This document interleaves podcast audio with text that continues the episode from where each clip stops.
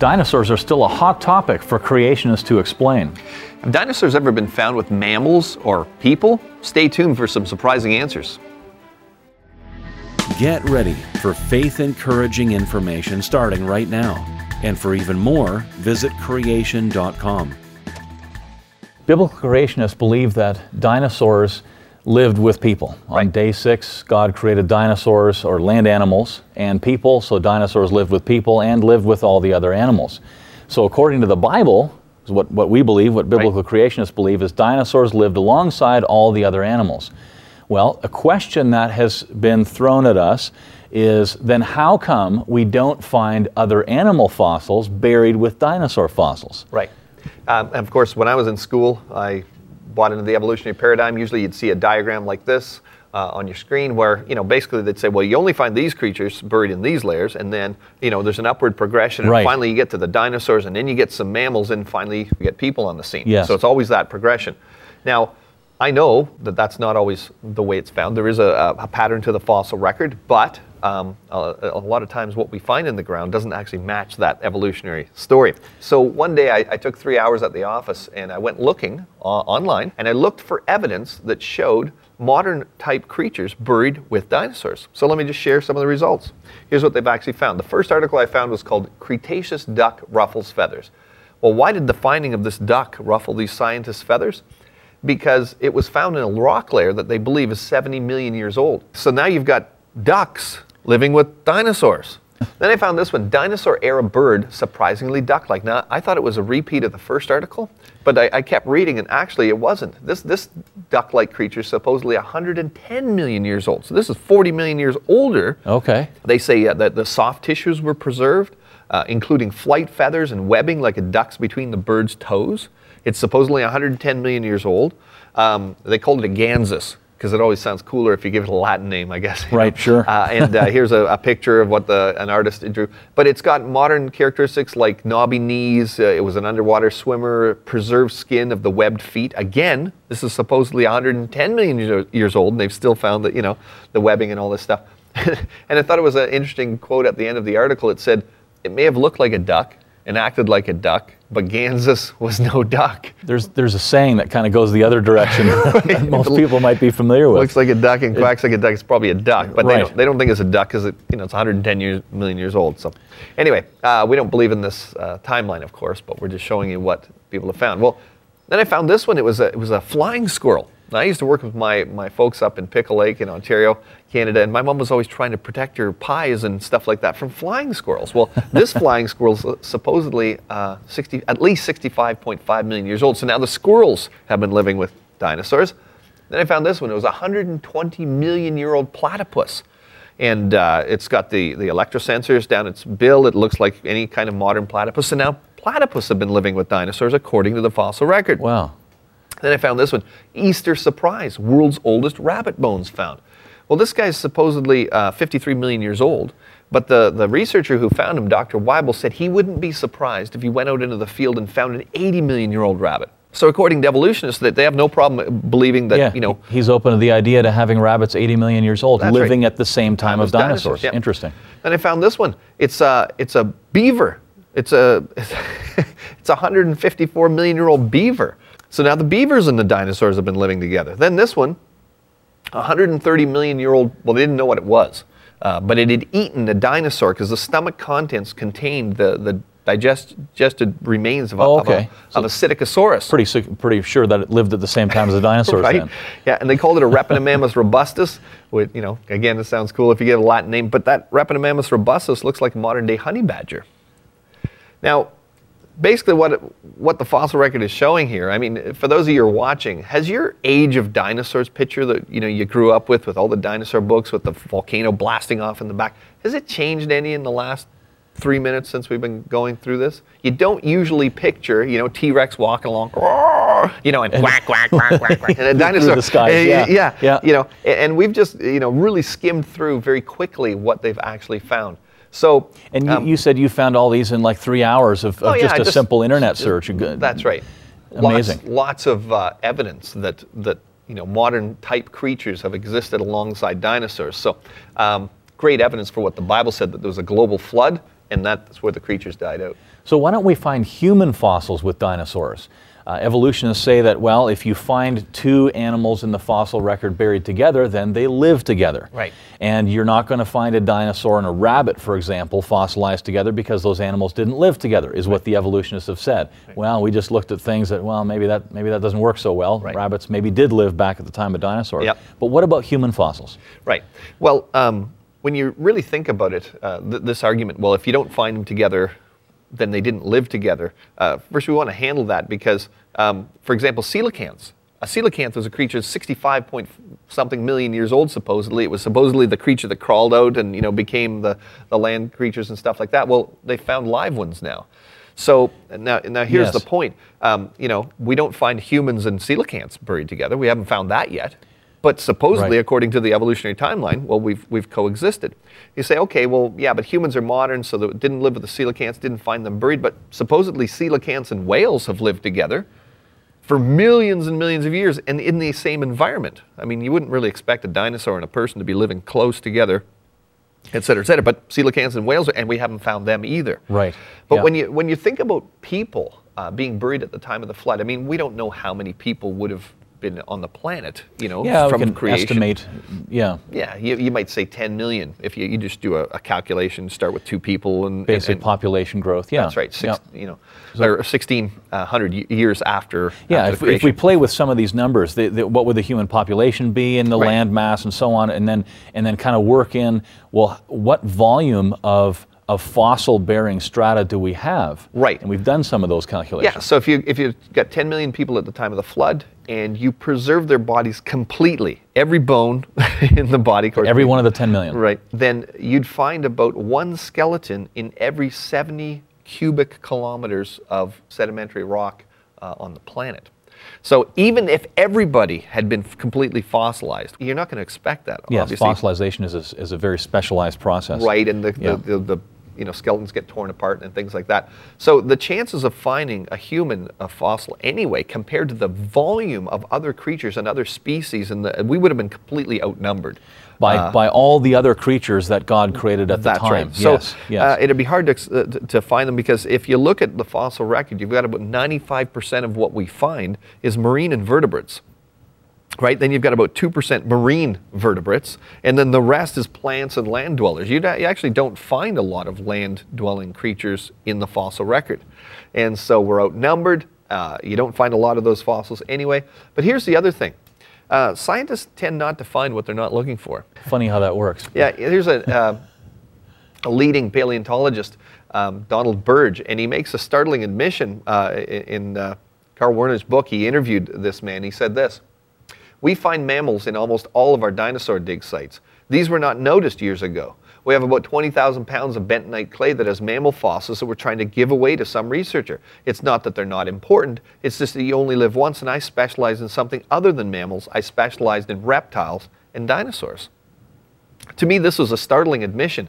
He's saying, well, wait a second. We find mammals, you know, when I was growing up as a kid, I was looking through my dinosaur books. I was thinking, well, you never find. Yeah, that was a no-no. Mammals and dinosaurs living at the same time. You Wow, you're not going to find a rabbit. You're not going to find a duck with a dinosaur. I mean, they lived at completely different right, times. Right. Well, he's just admitting that, well, no, we find this all the time, but, you know, I mean, I've got all this clay. If you want to go sifting through it and find out what's in there, I'm not interested. I'm just interested in the dinosaurs. I'm interested in what was living together at the same time, right? So perhaps, you know, there are some human bones that have been found with this. They're not even not even looking for it. If you if you don't think it's happened, I mean, we don't know for sure. Right. But uh, you know, here's a case where this fellow uh, um, Tim White, he, he, he he thinks he's found a, uh, a hominid, a collarbone. And so he, of course, he's thinking about human evolution. He's found this bone. Ah, Right. turns out it's a it's a rib of a dolphin. We work with scientists, very brilliant people, but they they still have to make guesses. Right, and so uh, maybe we have found some human and dinosaur bones together, but maybe we haven't. We we don't know. But number one, uh, just to recap, vastly outnumbered. You wouldn't expect to find uh, uh, human bones um, like that, and uh, and perhaps they have been found together, but Right. nobody's really noticed yet. Yes. So, Now, if, if dinosaurs really lived recently, right alongside people, which Right. is what the Bible plainly says, Right. then what other evidences might we expect to find if humans and dinosaurs lived together? Right. Fairly recently. If people and dinosaurs have interacted, then there should be evidence of it. Right. Now, what's interesting is you will often uh, see sometimes people equate dinosaurs with dragons. You've heard creationists say that before. There's dragon legends all over the world from virtually all people groups. They've described seeing these huge reptilian beasts, Right. uh, et cetera, Yeah. et cetera. And this has been kind of mythologized. But even in the uh, World Book Encyclopedia in 1973, we hear this quote The dragons of legend are strangely like actual creatures that have lived in the past. They are much like the great reptiles, dinosaurs, which inhabited the earth long before man is supposed to have appeared on earth. So they're even noting this. They're saying, well, wait a sec. If people have these descriptions of, of creatures that sound like dinosaurs, called them dragons because dinosaurs is a modern word. Um, that's kind of strange because dinosaurs and people aren't supposed to have lived together. Right. And uh, a scientist and an atheist, Louis Jacobs, um, author and, and former president of the Society of Vertebrate Paleontology, made this really startling claim here. He said, well, You don't want to associate dinosaurs with, with dragons. Why? Such an association would dispel an Earth with vast antiquity. The entire history of creation, including the day of rest, could be accommodated in the seven biblical days of the Genesis myth. Evolution would be vanquished. That is huge. He's saying, wait a second, don't, don't, don't equate dinosaurs and dragons because that's going to blow evolution out of the water. So if dinosaurs lived recently, that blows the evolutionary timescale out, which of Right. course destroys evolution itself. Exactly, and then you can't be an atheist because you have to believe in evolution to be an atheist. So, what is some of the evidence here? Well, you know, St. George and the Dragon. That was written as real history. dragon legend, Yeah, yes, but of yep. course, you know, it's been mythologized. The flag of Wales actually has a dragon on it. Um, some of the biblical commentaries from several hundred years ago actually referenced people seeing dragons. very old books, Yeah. yes. Uh, the um, zodiac, the Chinese zodiac, has all these animals that we readily recognize, modern, and it's got Real a dragon. animals Yeah, plus a dragon. why one myth- mythological uh, dragon? Marco Polo, you know, he was a well-known historian, and he describes seeing these huge reptilian beasts, these dragons. Uh, some of the artifacts we found, of course, uh, one of the oldest artifacts ever found was this Mesopotamian cylinder seal. And if you look at the creatures there, four legs, big long neck, big, uh, big uh, long tail, looks like a, a you know some one of the sauropod dinosaurs. Uh, the head looks Right. a little different, but you don't know what that's could be soft tissue. You don't It's know what it interesting too looks how they, they have their necks wrapped around each other that way. Yeah, and uh, keep that in mind because uh, uh, some other interesting artifacts they found. Um, of course, Dracorex. Uh, you did an article on that in that in Creation magazine. Yeah, a little article. And uh, you know, what does it look like? I mean, even the, the people who funded it here, there's a little sign down there. It says it, it's a it's a dinosaur that looks like a dragon. Uh, well, that's what we've been saying to, to make along. the connection between dinosaurs and dragons even stronger. I mean, here's a thing that looks Exactly. like a yeah, dragon. Yeah. Um, Carl Sagan, once called the smartest man in America, of course, he's an atheist, wrote the book Dragons of Eden, trying to explain why people groups all over the world have these memories of seeing these dinosaurs but Yeah. that they call dragons. So he's not a he's not a Christian. What did he say? Well, basically, he came up with this thought that um, basically in our past, when we were just some greedy little, you know, mammal or something, we saw these dinosaurs, and it was so frightening that it imprinted in our, in our memories, somehow in our DNA. And that memory got passed along till finally we evolved into humans. Here we are, and we remember seeing these things. But of course, we didn't live with this. I mean, that's preposterous. And that's what he said in his book. That's what he And- said in his book. Um, Wow. he, he makes a connection between dragons. Uh, he says that you know many cultures have these legends and, and, and all that kind of stuff. So just just astounding uh, evidence. Uh, Cambodia. Uh, 800 years ago, they carved this stone column. You look in the center of the column, what's it look like? I, I do dinosaur talks with kids, four legs. You can see the creature's tail, the plates on its back. You got seven year old kids. That's a stegosaurus. Well, they didn't have dinosaur books and Land Before Time and Jurassic Park 800 years ago in Cambodia. So maybe they had real live dinosaurs. Well, it would make sense that that's probably what they, they saw. Yeah. Here's uh, uh, Bishop Bell, um, uh, his, his um, tomb in Carlisle Cathedral. You see the creatures there. Uh, they look like dinosaurs. And look, they've got their, their necks wrapped around each other too, just like the Mesopotamian cylinder seal, separated hundreds of years uh, chronologically and hundreds of miles distance uh, geographically, and yet people record the same activity. Another one of the challenges that evolutionists have thrown at biblical creationists in this uh, the history of dinosaurs is uh, dinosaur trackways. You find in the fossil record uh, fossilized dinosaur footprints and even egg nests and so on, where dinosaurs have laid, laid eggs, and then that's buried, and there's another level that has the same thing, and that's buried, and there's another level. And they said in the year long flood that you biblical creationists are talking about, you can't explain multiple nesting horizons. So, Cal, Right. how do we answer that? Well, uh, of course, the idea is that that sediment was laid down very slowly over millions of years. So if you've got this here, then you got another layer up here. Let's say eggs. That was separated by millions of years. In the evolutionary the story, of evolutionary course. story. Yes.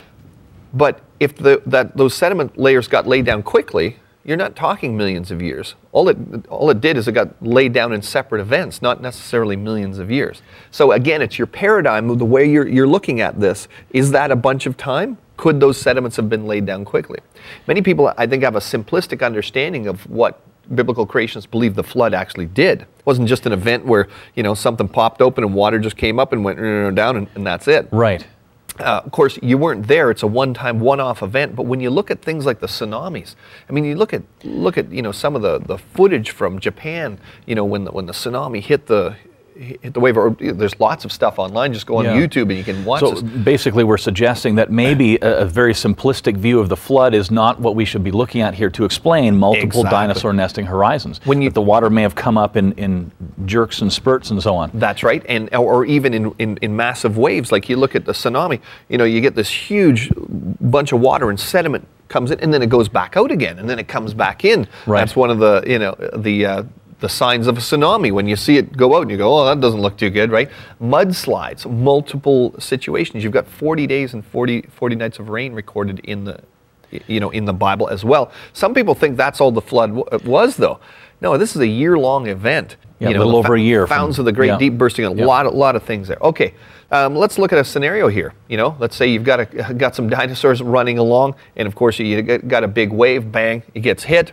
It's also going to get covered with sediment. It, it dies. Well, you've got the one trackway there that they were they were all on, but all of a sudden there's new um, sediments New on top of sediment that. rapidly deposited. Yeah. That's right. And the fact that you can actually find dinosaur tracks means that that, that sediment solidified very quickly, right? Boom, you've got another uh, bunch of uh, deposit. Maybe the water retreats for a while, that animal's still there.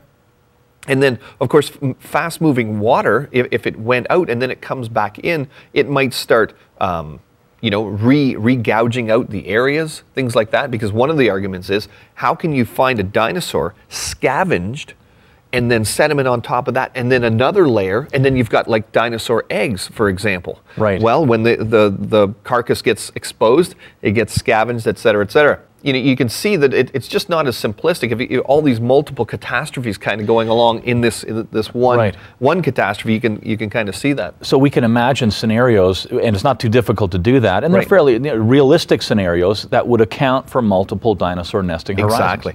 Now, these uh, multiple eggs, for example, um, at different levels, one of the interesting things about them is um, pathological eggs. Uh, some creatures, when they're, they're, they feel unsafe, they don't lay their eggs. They'll retain them and they'll start getting multiple layers around them. So they'll have multiple layered shells. Or if they eject them too quickly because they're, they're, they feel unsafe, uh, they, they, they're, they're very thin eggs. And what they've found with a lot of the dinosaur eggs that they have found is that m- many of them are pathological and a much higher percentage of pathological eggs than you would normally expect to find in, in a regular creature. So Okay, so we would say that the, the dino- that's an indication that the dinosaurs were under some type of stress Right. when those eggs were laid. running back and forth, you know, and all of a sudden maybe drop their eggs and, and run away, et cetera, et cetera. Um, also, you don't find vegetation with the dinosaurs often. So you, you, you find their bodies, but there's no vegetation in the layer. What were they eating? What you're finding is buried eggs, buried tracks, buried dinosaurs, and, and other creatures, but you're not finding buried ecosystems. Okay, so that's the suggestion that maybe that layer has not been exposed for a, a long period of time. That's right, before another uh, layer got in. Right. Some of these dinosaur freeways, they call them, they're, they're trackways. One of them extends from northeast New Mexico to north central Colorado. It's huge, again, suggesting this isn't just some river or lakeside or, or, or whatever like that, Right. that this was evidence of the global flood. Okay, for our feedback section, what we're looking at is a is an email. Uh, often in these sections, we're looking at feedback that comes through the website. People look at the articles, or they have a question that isn't answered in the more than 8,000 articles on creation.com. so here's someone who uh, who wrote in about vestigial organs. These are these are apparently useless evolutionary leftovers from our evolutionary past, organs that we still have in our bodies. Now, creationists have refuted this many, many times. Yeah. There's a lot of details on creation.com. Uh, this person writes Greetings, I was wondering if you could write an article that refuted this article here. And he references an updated, basically, what it is is an updated version of the vestigial argument, vestigial organs argument. Right. Modern vestigial organ arguments, so to speak. Yes, that apparently haven't been refuted yet. Right. So off we go. Let's Yep. uh, let's have a look at what our how our staff responded to this. Right. So uh, extrinsic ear muscles. The evolutionist said, well, look, some people's ears, you know, you can wiggle them. My, one of my brothers can do that. Actually, he can actually wiggle his ears, which is pretty. it's kind of amusing. Well, I can do it, but I won't do it now. Okay. you can show me later. Uh, Oh, yeah, sure. Well, you know, so some people can do it, some people can't. And they're saying, well, you know, maybe that's, you know, maybe we used to fold our ears over when we were, you know, more animalistic or, or whatever like that. Yes. But you know, because some of the larger muscles, well, you can see obvious uses for them. So what could could these be? But um, you know, muscles uh, like when you don't use the muscles a lot. They atrophy, like like an astronaut in outer space or whatever like that. So the fact that some people have it and some people don't, maybe if we all practice wiggling our ears, uh, maybe we could all do it. yeah, I don't know. Exercise those muscles.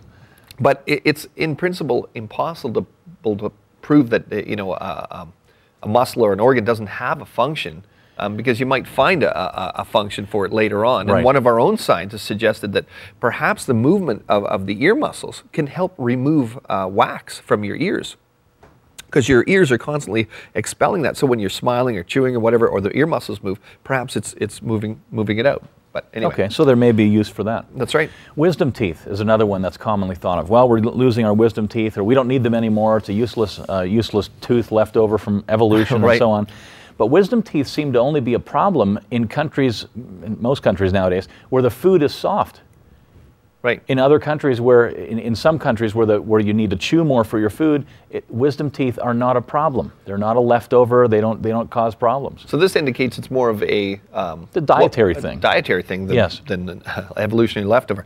Uh, the third eyelid, um, you know, uh, um, this evolutionist was actually suggesting that this is a, a leftover evolutionary, you know, something like that. But but it has a critical function. Um, it actually secretes a, a sticky substance. You know, when you get that crust in your eyes in the morning. Yeah. Well, th- this this uh, organ actually is secreting this this stuff. So it'll you know anything that goes in your eye, it wraps it with a protective coating, and then it comes down and then it's expelled from the eye. So it's a very functional. Um, a Okay, piece of so it's equipment. still very valuable. That's right. It's not vestigial at all or useless. Yeah, and, and in many of these cases, there's a lot more details on creation.com. We know that we're rushing through Right. these things here, and we're just trying to uh, give an overview of, of some of these things. For example, why do males have nipples? um, that, it, it, every once in a this this person asked the question. We're just answering the question. Um, i- that's part of design economy. You, you, it's a, a good designer, if if he designs two similar things, is going to try to keep good engineering from one to the other. And there's a question as to whether or not they're useless anyways. There's nerves that go there, blood blood vessels and so on. They seem right. to be a regular part of a man's chest. Yeah. And they seem that, that here's a possible function. They're involved in, in sexual stimulation. Right. And no evolutionist is suggesting that in the past males suckled their young or anything like that. So Yes. it's kind of silly. Uh, erector uh, pili. These are uh, muscles. That, you know, when your hair stands on end. You know, when you're cold or you're scared, and uh, they've said, well. You know, why, why do we have these animalistic, you know, our hair stands on end and stuff like that? Well, Right. actually, when you when you raise your hairs, it, it actually um, there's airflow uh, flows differently. It actually makes you warmer. It traps some air. It, yeah. it traps some air, makes you warmer. Um, so there's there's actually uh, and, and even muscle contraction itself helps you retain body heat, right? Now we, we could go through a whole bunch of these, and you can go to the the article on, online. Just look up vestigial organs. But see, the the thing that the evolutionists aren't understanding is creationists allow for a, uh, a deterioration of a perfect creation Absolutely. uh, this argument actually falls apart because even if you had an organ in the past that was good and now it's worse or it's degenerate, that's not evidence for evolution, that's evidence for devolution. Going the wrong way, isn't It's it? going in the wrong way. Both the Creation Magazine Live TV show and this podcast are produced by Creation Ministries International, a global think tank organization dedicated to disseminating the huge amount of scientific evidence for the accuracy of the biblical account of the origin of our universe. If you'd like to donate to keep this information coming, go to creation.com/donate. And thanks for listening.